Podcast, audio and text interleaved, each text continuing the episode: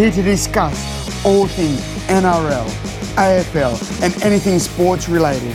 Please give a warm Aussie g'day to the footy fanatic and America's own Corey Jackson in Outside the Sheds. Greetings, salutations, and what is going on? You're at the right place. You're at the right time because you are in and outside the sheds. And yes, your Shedadamus is here on his weekly banter, diatribe, soapbox stand. But most importantly, I'm here with you. And that's why we do this. We come together once a week to discuss all things footy, no matter if it's AFL, Aussie rules, no matter if it's NRL. We are here to be together. In a world that's so divided right now, I think personally, I just saw a Rabbitohs fan and a Chook having lunch together I, I don't know. Maybe I maybe I saw it wrong, but uh, next thing you know, the Dallas Cowboys and the Washington football team are to be breaking bread together this Thanksgiving. And if that happens, ladies and gentlemen, who cares about presidential elections? Who cares who your prime minister is? You better run, and you better run fast. And I don't know where you're going to run. You can't come here. I'm just going to tell you that right now. You can't come here. But that being said, you can feel the energy from me right now. And that energy is because Origins. And that's right, Origin 2 last night is where we start our 4 to 20, where we start our push into this realm for this week. Wow, what can you say? I, I what one of the things that the NRL, Origin, whatever you want to say, rugby league community down under does so well is to build up the week to come, that week that's coming, the games that are in our future. And I think that has been lost over here. Maybe because we have so many sports from the NBA, NFL, NHL, cornhole whatever it is, I think we've forgotten the build up. You know, let's get ready. And, you know, I think the only time you really see that now is when, like, a number one versus number two college football game's coming. They're talking about it for the whole week. You know, you find out what the, you know, the favorite food is that the starting kicker is going to have that, you know, before the game. It gets that detailed. But one of the beautiful things that that especially the NRL has embraced is really doing promos about these games that are coming up and really putting time and thought into them and and uh, it just really gets you jazzed and ready to go and and watching the, the, the pregame shows and, and I think they started about an hour and a half before the game even kicked off last night or this morning, however wherever you watched it. But it just had you so ready to go. You know, you got to talk, you got to hear from both coaches. Both coaches have dealt with the media so much. You know, Brad Fittler works as a media correspondent for the NRL. You know, he actually has his own show um, that he does with with Joey Johns, and then Wayne Bennett. I got to tell you, the old Clint Eastwood, he's getting so comfortable behind the mic. That guy's always got a smile on his face now. Half the time, you almost thought you had to put a mirror underneath his nose to see if he was breathing in the box. And now he's ca- cracking jokes. He's doing a little hucklebucking, little dancing after victories. Yeah, I don't know if this is what you would consider second life, but I think I heard Paul Kent say last night that, okay, let's be, this isn't cocoon, okay, Wayne? Meaning, I think Wayne Bennett is by every means in his 70s. And it seems like he's enjoying his footy. He's so much enjoying his footy right now. He actually said that he is ready to coach the Rabbitohs next year and he's ready to coach the Maroons for double duty, which I don't know how that's possible since Queensland pretty much kicked Kevy Walters out the out the front door when he took the job as the Broncos coach. But all of a sudden because they win game 1, it's not a problem. Let's talk to Clint Eastwood about doing both gigs. and he sounds like he's ready for it. So I really think watching Wayne dance in the locker room shows after the victory last week shows the energy that that Origin brings. And you know, like I like I told you guys when we came together last week also, just the commercials we watched during the Super League matches last week. It just it just really it just really shows you if you know the world of rugby league, there is nothing like Origin. And I think when it, it when a competition, a three game competition overshadows the World Cup in a sport, that just shows you how great it is. And it again did not let us down because we really didn't know what we were going to see last night. Coming into it, you know, you have you have, you know, Freddie, Brad Fittler making changes, sitting down Luke Keary. And if you remember how Origin started, some Maroons were, were, were rumbling that Luke Keary should never been in a Blues uniform anyway, that he should have been a Maroon from his birth and all of this. And that's how quick a week changes. It goes from talking about how Luke Keary should be a Maroon to no one, Luke Keary not even suiting out for the match because Freddie has well, plain and simply, benched him, and then not even benched him, not even suited him up. And that was that caught a lot of people off guard. Because I think everyone had been wanting to see Luke Keary on the origin stage. But what happens? Freddie Freddie has his how should I say his two fingers on the pulse and he thinks that Cody Walker deserves a chance to help embattled Nathan Cleary in the halves, turn the ship, right the ship. You know, and that's not even going into the drama from this week of of like we were talking about again about Boyd Cordner and his his his head injuries and how if you watch the press conferences after Origin 1, you know, it was making it seem like, you know, Boyd was going to be fine and and I told you guys last week I just did not see Boyd Cordner playing the rest of the Origin series. And lo and behold, Boyd Cordner is not playing the rest of the Origin series. So now the captain of the Blues is done for the series. After a loss, so a must win game, he starts messing around with the roster a little bit, catching some ridicule from former players from the Blues. Mitchell Pearce was very strong and adamant that he thought that Luke Keary should not have been removed. So what do you do? And and then it makes you think, why the hell would anyone want to be a coach of anything? Because everybody's right in their own way, right? So that's how it starts off. And then you have the other side. You have the team playing with house money. The Maroons, Queensland. Because Queensland's already won game one. No one's expecting them to even be in this position. They're going into the belly of the beast or their arch nemesis. They're going into Sydney to play the Blues. But guess what?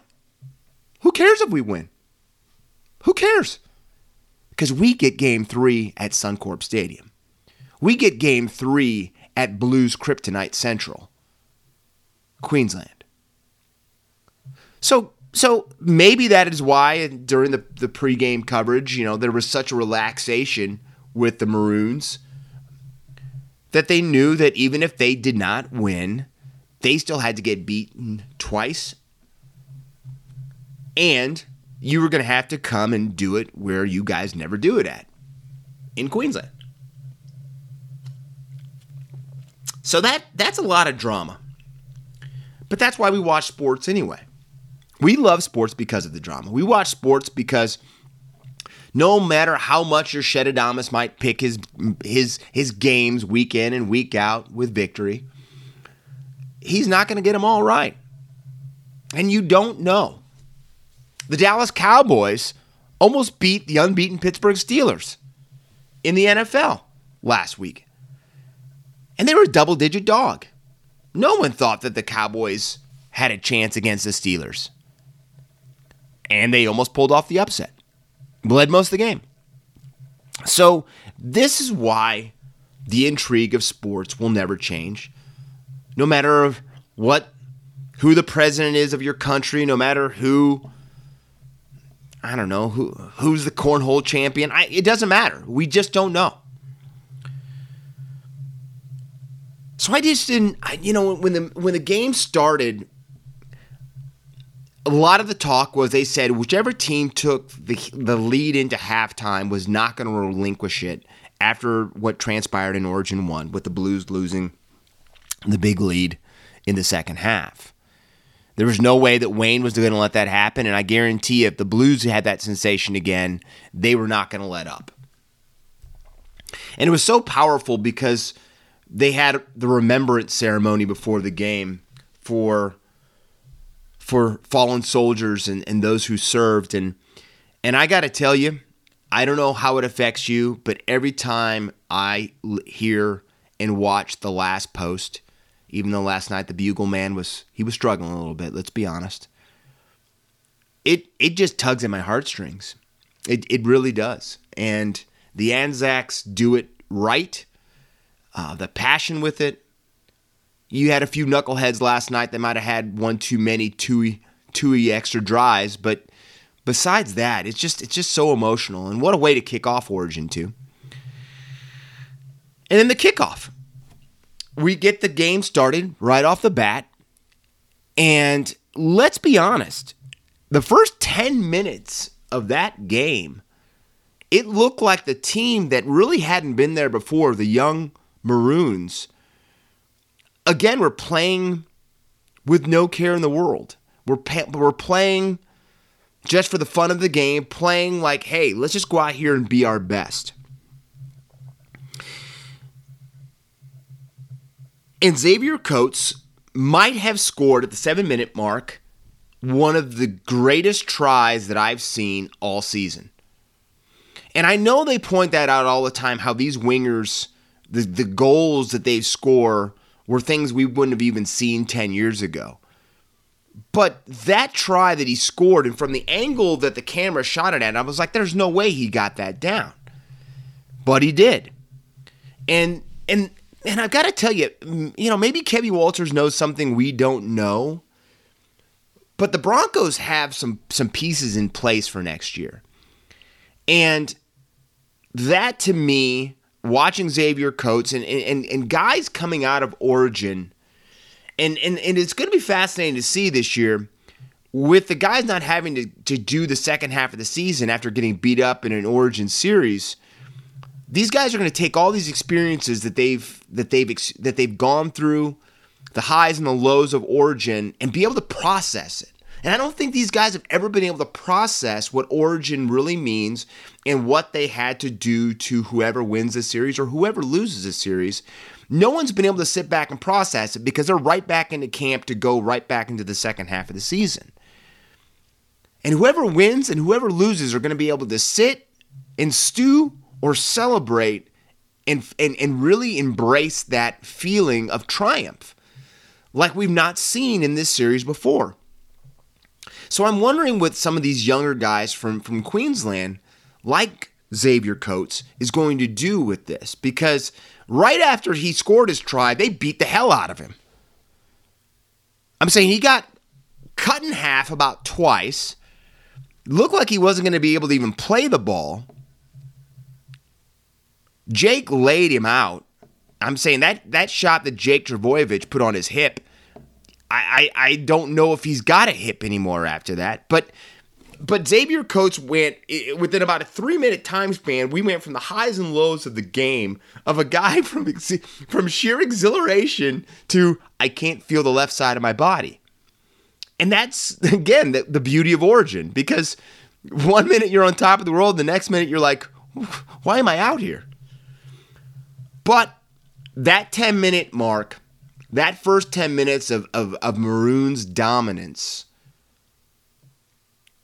went from that highs that I was talking about to the lows and the brutality of the game. Because most of us didn't even notice with the line dropout kick in the end line that Cameron Munster got injured. And it didn't look like anything because it happened so quickly. But the violence that Cameron Munster's head bounced off the turf, bounced off the grass, and how it hit and the way it hit from that snapping back and the back of the head hitting there, and to him looking like he'd just gone 15 rounds with Mike Tyson as he tried to run down the field. We didn't know it right then, but you sure sense the stability in the halves had now been influenced because deep down, with the way that his head hit that ground, and without that mustache on his upper lip for Origin like he had the last month and a half of the season for the Storm, I think everyone knew that Cameron Munster was not coming back into that game, which now all of the weight rides now on DCE's shoulders. And even though Cameron Munster hasn't had a standout performance yet in this series, everybody knows the player that he is. And now that his blood alcohol level is now probably balanced out after winning the comp with the Storm, we were looking for some big things. And there had even been some projections. They were expecting Munster maybe being the best player on the field for this game. But again, the highs and lows of the game. Because now Cameron Munster's gone. Your your your spine is in, in upheaval. And we just we just don't know now who's going to steer the ball around the field with DCE. And folks, that was about the end of the highlights for the old boys from Queensland because after that point, it was all blues. Cody Walker puts his stamp down that he should have been the pick, maybe from the beginning by Brad Fittler, and scores in the 17th minute. James Tedesco, another one of the, huh, because now James Tedesco, for the first time in his not professional career, but his entire life playing the game of rugby league, was named captain for the first time ever. He'd never been a captain before. James Tedesco scores a try at the 22nd minute. And in the 37th minute, J- Josh Addo-Carr, once again running at 36.5 kilometers an hour, because I think he is a sports car, scores another try. 18 to 4. 18 to 4 going in a half for the Blues. And and and and let's be honest when we say this, there was not a sensation whatsoever that Wayne Bennett was going to run into that locker room and change the fortunes for Queensland after that. I think I think we all sense that there was no way as the great Buford T. Justice from Smoking the Bandit would say, no way, no way were the Maroons coming back in the second half. Okay, he didn't say anything about the Maroons, but but they weren't coming back. And I think everyone sensed it. The question was, were they going to show the pride that they always talk about in that Maroons jersey and make it beyond difficult for the Blues to get Origin 2 victory? Or were the Blues about ready to take out a little bit of frustration on the boys from the North? And like everyone says, the next person who scores coming out of half might be the team favorite to carry that on and, and, and ride out the second half. Well, if that was the case, they were really in trouble. Because in the 42nd minute, Jack Wighton, who again was in battle, your Dally M winner from Canberra, scores a try. Daniel Tupou, then in the 52nd minute, scores a try. And by that point, we knew the game was over. We knew that the Blues. The question was were they going to start thinking ahead about Origin 3? Or were they going to continue to finish business and take care of it and to continue to leave an emblazoned memory or moment in memory in the Maroons' mind that they that they should have never won Origin 1 and this is the team they should have faced all along. But Josh Papalii in the 62nd minute helped stem a little bit of the bleeding by scoring a try. But within two minutes of that try, Josh, uh, Josh Addo-Carr in the 64th minute scores again for the Blues. And by that point, if you're a Maroon supporter, I don't know how you got a ticket in Sydney. Congratulations if you did. Or maybe not congratulations that you had to experience that. But everyone knew it was over. Now, the one thing about Origin that everyone, especially the old pundits, like to talk about is the biff. And there's been some classics. There's been some classic punch ups in, in Origin history. My first one that I experienced watching Origin was was Paul Gallen throwing some haymakers, and now you know Gal. He still likes to see himself as a professional heavyweight boxer, and he's he's got another fight lined up this this uh, coming off season. Even though I know Gal isn't playing anymore, but you know why Gal is putting a fight in that because it's always going to be in his mind his off season. But we actually had our first throwdown, I guess you can say, in this Origin series. And it was Payne Haas against Big Tino. And there had been an article written in the Brisbane newspaper about these two having a little bit of a disdain for one another back in schoolboys and, and playing and growing up playing against one another. And these are some big guys. Now, there's some guys that will act like they want to throw punches.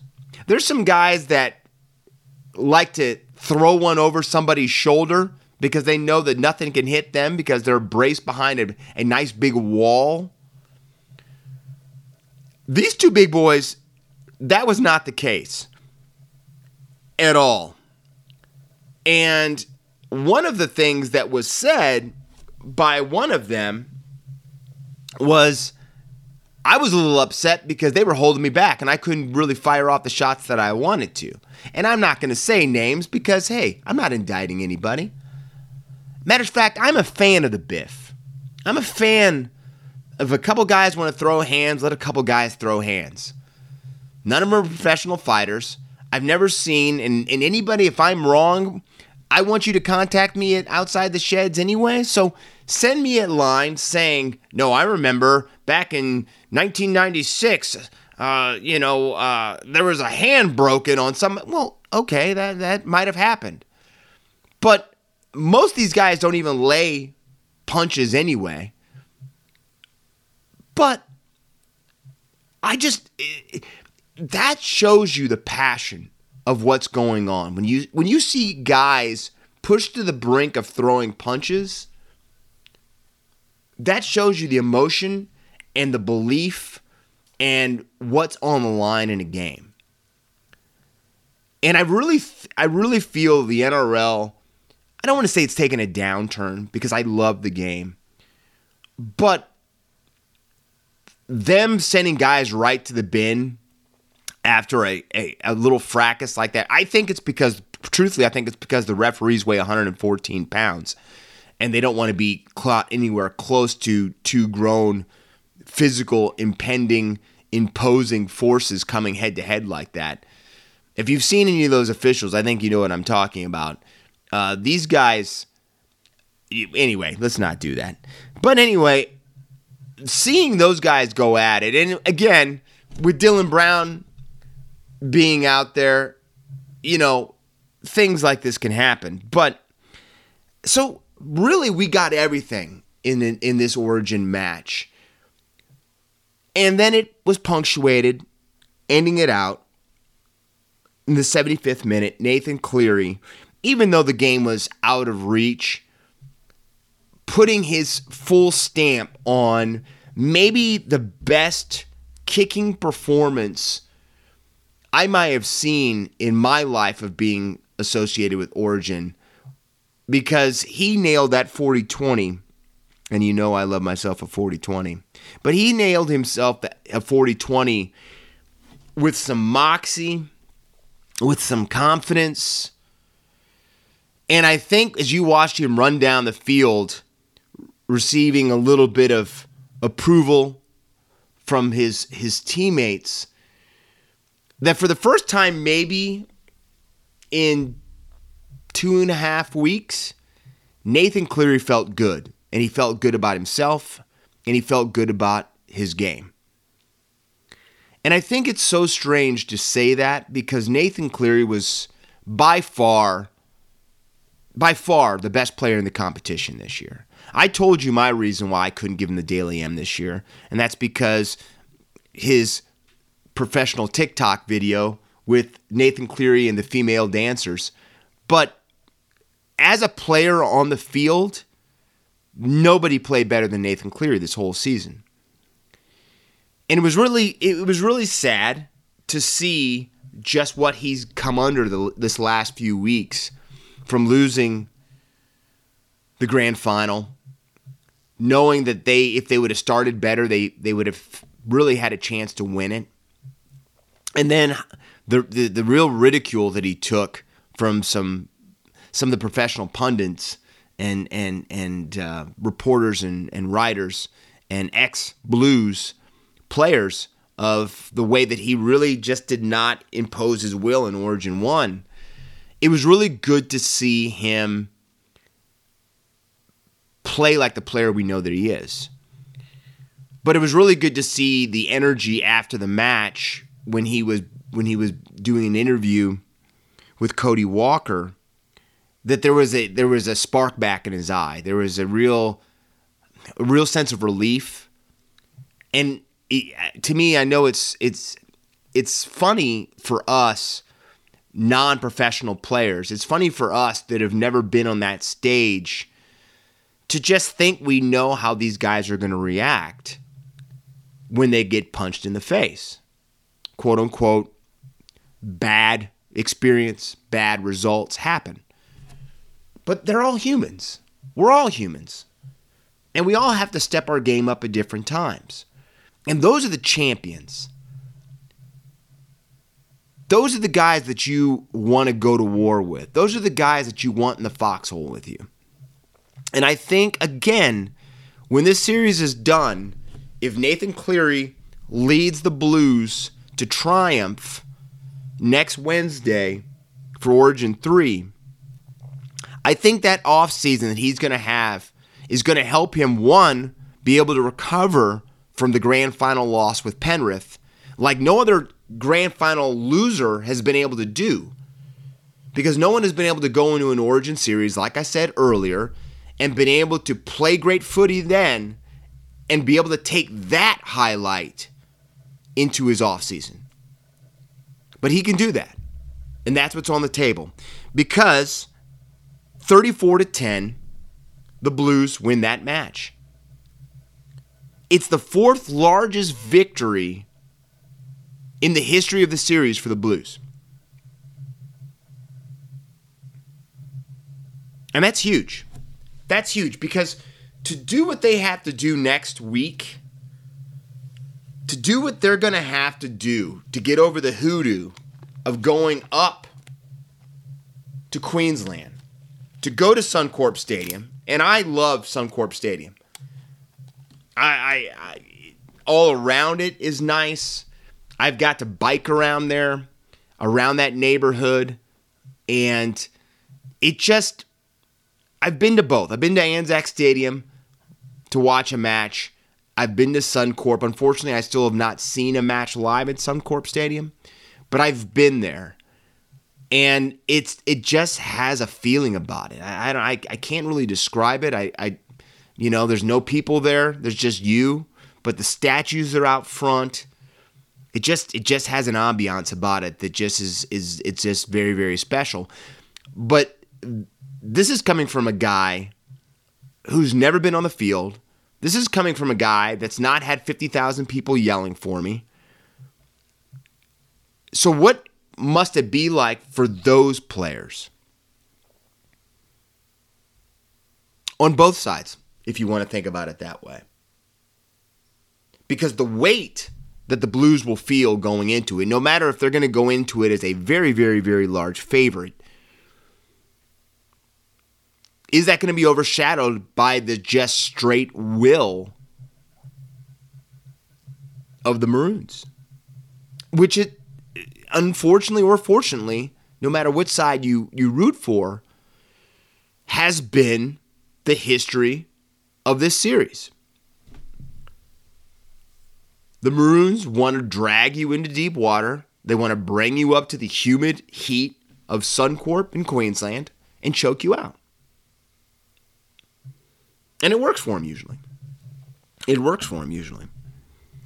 Now, to, to round out the 40 20s for this week, I'm just going to put more of an asterisk here, Shedheads, because right now there's so many trades going on in the AFL that we're going to when the trade deadline ends and all the all the guys get where they where their new home is quote unquote going to be. Uh, in the next few weeks, we'll be going over that in in the dead period of, of, of outside the sheds, where we'll all be outside the sheds, right? But we'll go over the trades that have gone down, the the, the player movement, and we'll probably set up where we'll do maybe one episode where we just break down all of the breakdowns for the 40-20 of of where all the player movement is happened in the AFL and then where all the player movement has happened in the NRL and just give both of them their their full run. But so I wanted to let you guys know I'm definitely watching the trade period. Uh, but there's so many things still up in the air, and there's a lot of, you know, I don't know how many times we can hear about where Adam Treloar is going next. But, you know, we'll find out here in the next week or two. And then we'll break all of that down. So that is our 40 20. And when it's origin, there really doesn't need to be anything else. But let's go into the future. Let's get into Shedadamus' crystal ball. Let's go and say, we've just jumped ahead, haven't we? Let's talk about Origin 3. The Blues are going for the first three-peat since 2003 to 2005 season. That's a while ago. Matter of fact, that's so long ago. If you would have read about COVID, it would have been in a novel, and you'd be like, ooh, boy, ooh, that was really, really scary. That's how long ago that was. Heck, the coach, Brad Fittler, Freddie Fittler, played on that team. That's how long ago this was. So, history is on the brink of happening here. And if you're a Blues fan, after the, the Maroons have dominated for as much and as long as they have recently, you're probably saying, oh God, please, right? Please, let me just have a little bit of bragging right here. And so that's what's going for. But again, this is what the Maroons want to prevent. The Maroons want to continue to ride on that we've been the most dominant team in the last 15 years. Since, let's put it this way, probably since that 2005 origin, that the Maroons have pretty much been on top of the world. So, what happens now? Do the young, inexperienced Maroons lift their level? What do they have in the tank? One thing I will tell you Valentine Holmes, who is a gun, maybe not one of the guns this week, but is a gun of a player. Val already admitted that the spine has to be better. And I think Val's, you know, this is Val's comeback season from the New York Jets. And by God, I don't know if Val is a, is, is a religious man, but the prayers he should be showing and praying and talking to whatever higher power he speaks to, that he retired from the NFL to get away from the New York Jets. Just think of the years of his life he could have lost with that experience. But anyway, I don't know if we really can say what the spine for the Maroons is really going to be like with Val Holmes there because Cameron Munster didn't play 70 minutes of the last game. So that's a big question. And that again leads to the next question how healthy is Cameron Munster going to be? Now, Cameron Munster hasn't had a history of head knocks like Boyd Cordner or Jake Friend, the hooker for, for Queensland. But that was a violent head clash. That was a violent recoil off of the turf. And even though Cameron Munster was on the sideline looking like he was more in pain of what was going on in the field than anything that was going on in his head, how healthy is he going to be? And I don't think Cameron Munster can grow that mustache back in a week. And we know the power of the mustache. But that is a big, big question. And that is something that we don't know. Even my crystal ball isn't telling me right now. Shedadamus' ball isn't telling him anything like that yet. But then we go down to coaching. And we come to Wayne Bennett. And you're going to try to tell me that Wayne Bennett isn't relishing in this right now?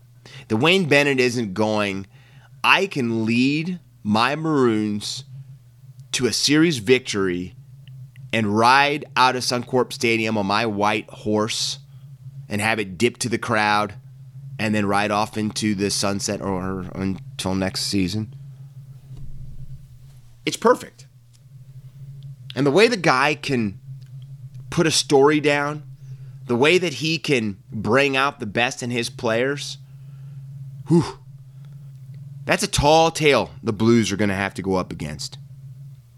Because the hoodoo that they have, and one of the things that's different is that a lot of the players in the key positions for the Blues have not been there for a lot of the heartbreak that have been experienced by the Blues. They may have watched it on television, but they haven't been in the sheds. Nathan Cleary hasn't been there. James Tedesco, maybe a little bit, maybe towards the end. But James Tedesco more has more memories of victories than he has any type of losing in this series. Josh Addo well, come on, let's be honest. Josh Addo doesn't remind, remember anything besides last night, and that's what makes him Josh Addo But then let's stay with Josh Addo Because if you watch the post match festivities and the press conferences, Josh Addo was acting a little bit different. He was standing there, once again, doing what Josh Addo always does, standing around without his shirt on. And he was kind of testing his, and it looked like he was testing his ankle. But it comes to the future that we find out that Josh Addo has a toe injury. And he was in, in a moon boot leaving the stadium last night. Now, the Fox is a machine. And we know he's a sports car, but he's a physical sports car. And this guy, win or lose, has been scoring tries in this series and been maybe the most dominant player for the Blues this entire series. You need Josh Addo Period. Now, I guess you could put Gutho out on maybe one of the wings, but you're not going to get the speed from Clint Gutherson. And Gutho wanted to definitely show that he was in the series with a shot that he put on Valentine Holmes after a kick last night as well.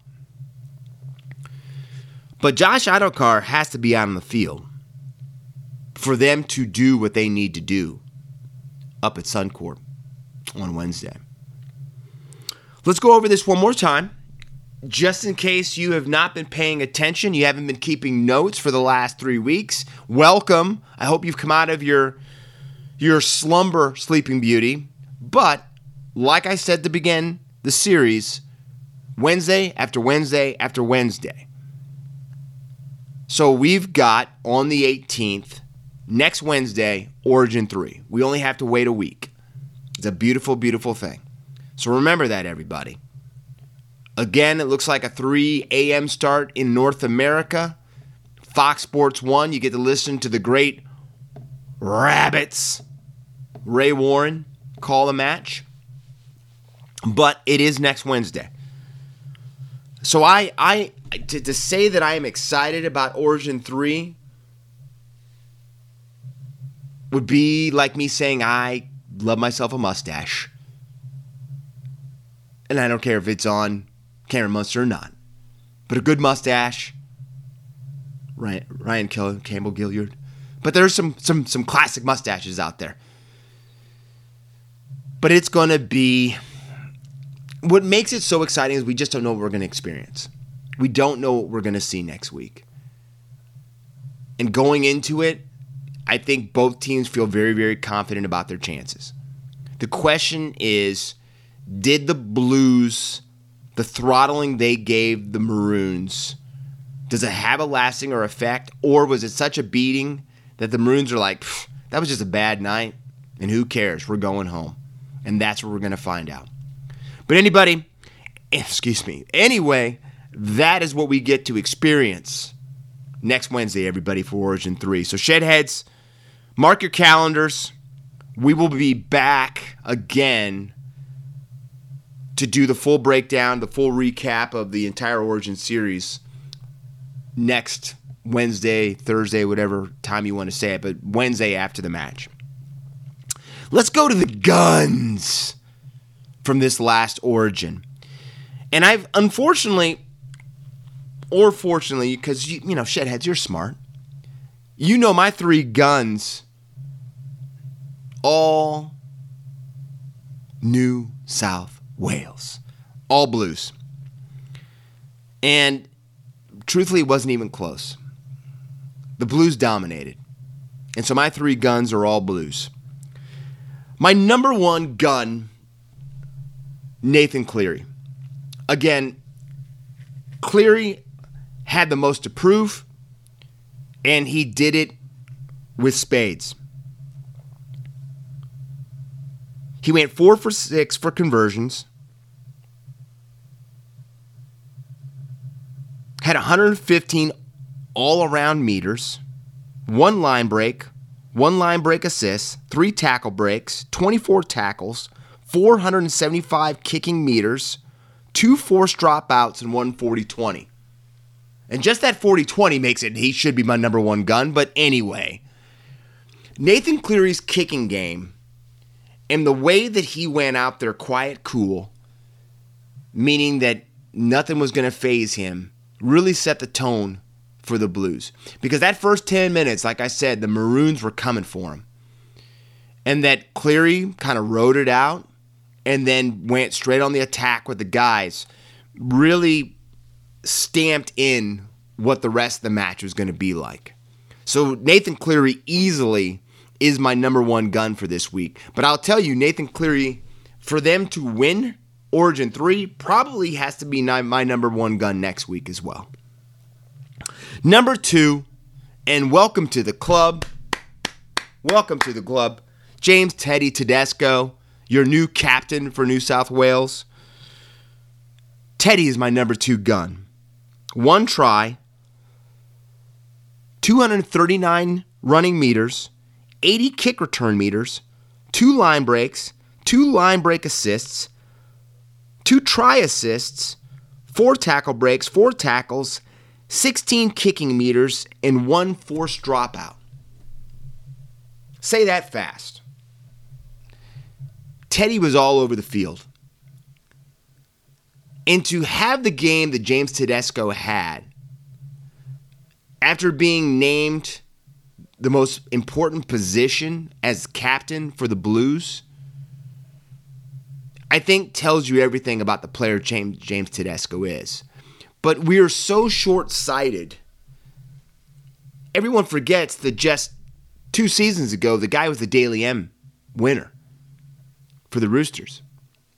Tedesco is one of the best players in the game, if not the best player in the game. And just because he had a bad Origin 1 the guy had an, a knee injury. He was coming off of a minor surgery.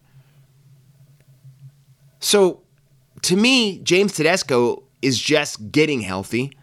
He's taking no knocks out of Origin 2. And I don't see him doing anything but having a great game for Origin 3. So James Tedesco is my number two gun. And number three, he may not have been the flashiest player on the field, but he might have been the most sound and thorough player on the field. And that's the big giraffe, Daniel Tupou. Daniel Tupou had one try, four, 227 running meters, 54 kick return meters, one line break, two tackle breaks. But I think when you see those stats, the thing that you that you have to think about and envision is every time they kicked to Daniel Tupou's side of the field, Daniel Tupou put his body at risk and rose above all of the tacklers that were coming in and made a sound tackle. I will say that was Daniel Tupou's probably best game since the 2018 season with the Roosters when they won the whole comp. Daniel Tupou was in sleek cruise mode. And I don't know if I've seen Daniel Tupou run with aggression the way that he did every time he got the ball. And it always flipped the field. It always got the Maroons on the back foot, and it set up for a, a solid, strong offensive attack series for the Blues every time he touched the ball.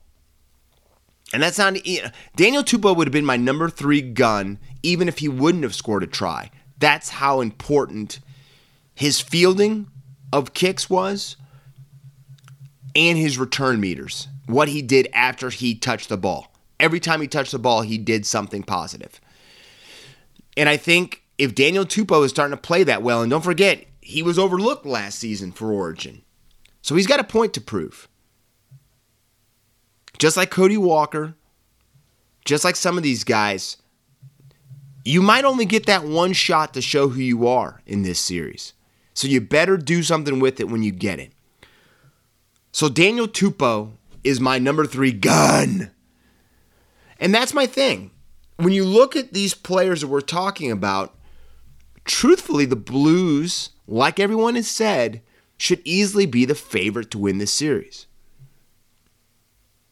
But we still, because they're facing Queensland at Suncorp, we don't know the outcome. And that is how big that, that maroon jersey is they put on for this series means to them and how this team has proven time and time again how they can lift their game for the big moments.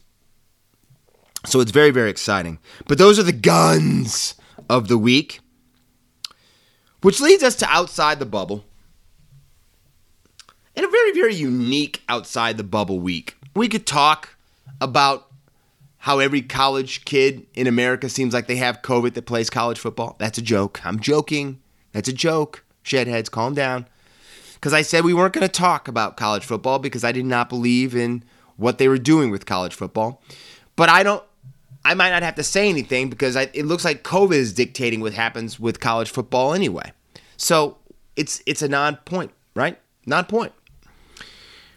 But what I do want to talk about, not the guns, but I want to talk about young guns. And last weekend, we got to see two of the last three Heisman Trophy winners go toe to toe with Tua versus Kyler Murray in the desert. Dolphins versus Cardinals. The sad part about this is that most of the country didn't even get to see this game.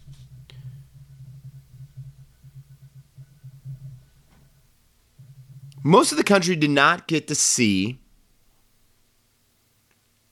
a shootout between two of the most electric players in the league. Kyler Murray, who 10 years ago in the NFL would not have got drafted, probably. But because the game is now woken up and it stopped being geriatric, was the number one pick.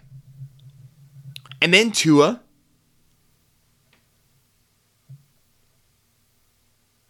Who a lot of people, I cannot believe I'm going to say this, questioned if we were going to see, quote unquote, the Tua again. The, player, if a lot of people forget, four years ago was the lock of locks, the guy that's going to change your franchise if you got him, the guy that was going to change the position of quarterback. That is how short sighted sports aficionados, fans, whatever you want to say, are. Because it went from Tua being a, a, a non, this guy is it, this guy is the future of the game, a non miss, to, you know what? This might be a, a tryout for Tua to see if he even has a place in the league. Yeah, that's how quick we are to get rid of guys because of the next big thing. But guess who's never lost faith in themselves? Guess who still thinks they're still that same player? And after being thrown in the fire, his first game against the Rams and Aaron Donald, who came, Aaron Donald, who was going to come and try to break his hip and his leg and his neck for the Rams, Tua survived that game. And Tua, more thanks to the Dolphins defense, beat a Rams team that most people thought were going to go in and beat the Dolphins. And that led the Fighting Fins, that's right, everybody. Shedheads, I just call the Miami Dolphins the Fighting Fins. The Miami Dolphins had a three game winning streak. But on the other side of the ball was the, an Arizona Cardinals team under young, moxie filled Kyler Murray, the guy who looks like whenever he puts his face up to a microphone, like he has indigestion and wants to be anywhere else but there, also was leading his team with a three game winning streak.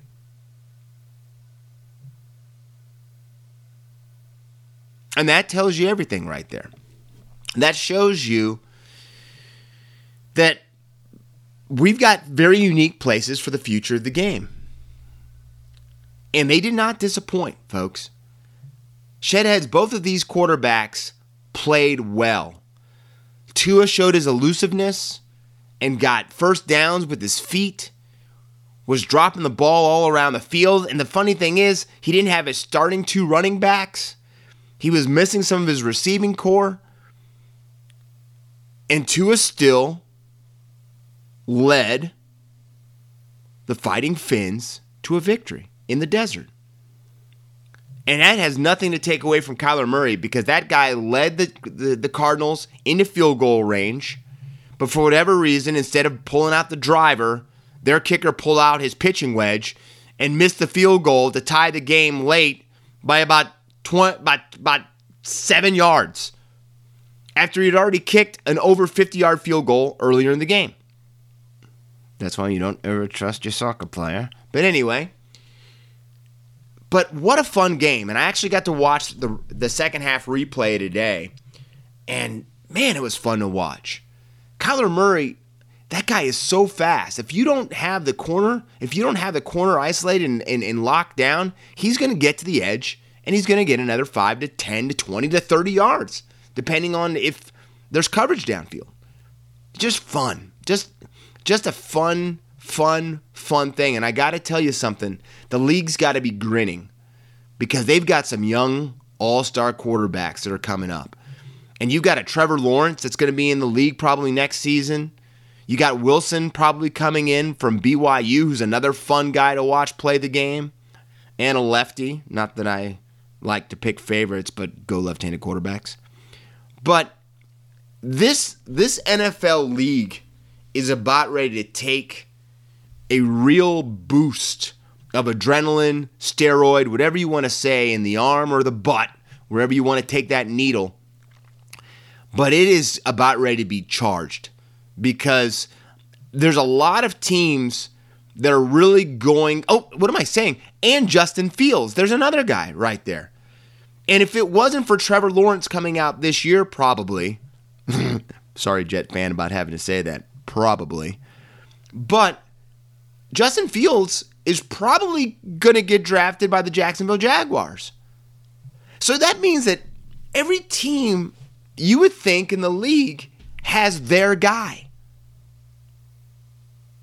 And you tell me the last time the NFL had almost every team thinking they had their guy. And we're talking teams that didn't feel like they were going to get four wins a season. And they all think they have their guy to go forward. Except for the Giants, but they it's okay. The New York Giants are the New York Giants. My second outside the bubble is kind of a continuation of last week, and we're going back down into Houston with their new coach.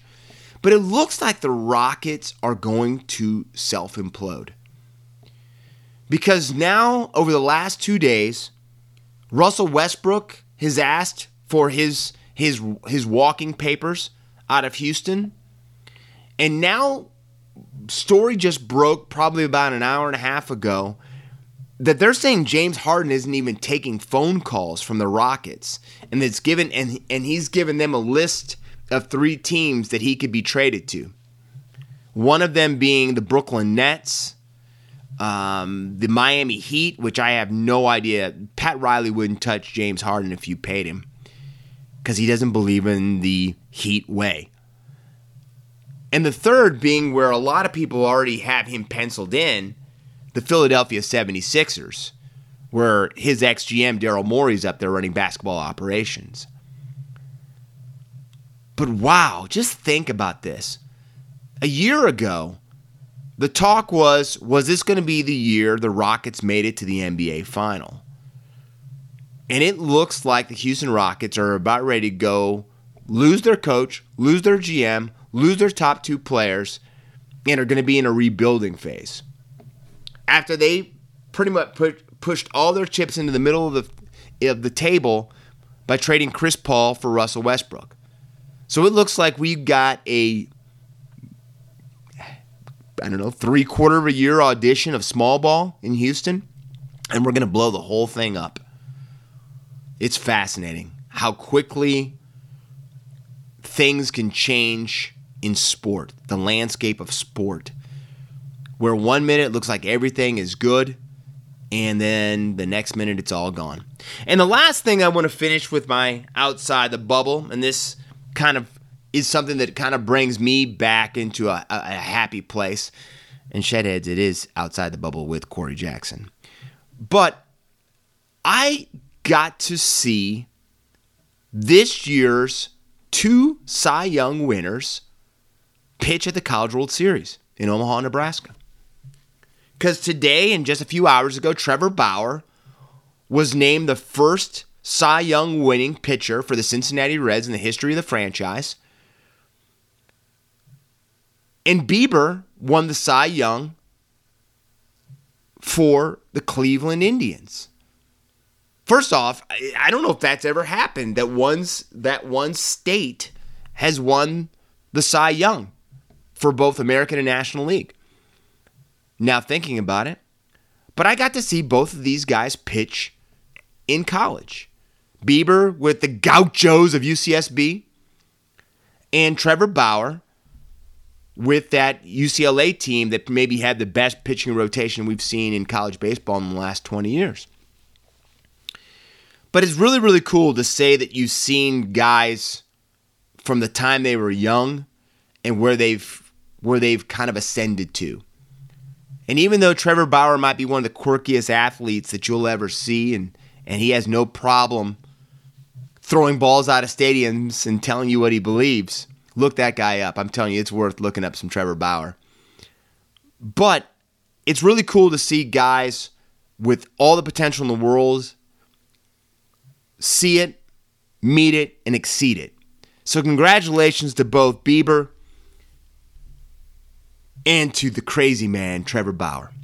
But, Shedheads, that brings us to a conclusion for this week's Outside the Sheds. As usual, your Shedadamus will be back next week to break down Origin 3. Make sure you look uh, look for us on Instagram. We'll be updating and doing some posts there, even though I've told you how much I love social media. But hey, I'm going to give you as much outside the sheds as I possibly can. Definitely reach out, send me a line on, on that on Instagram at Outside the Sheds. Send me a message on Twitter outside the sheds, send me a message here.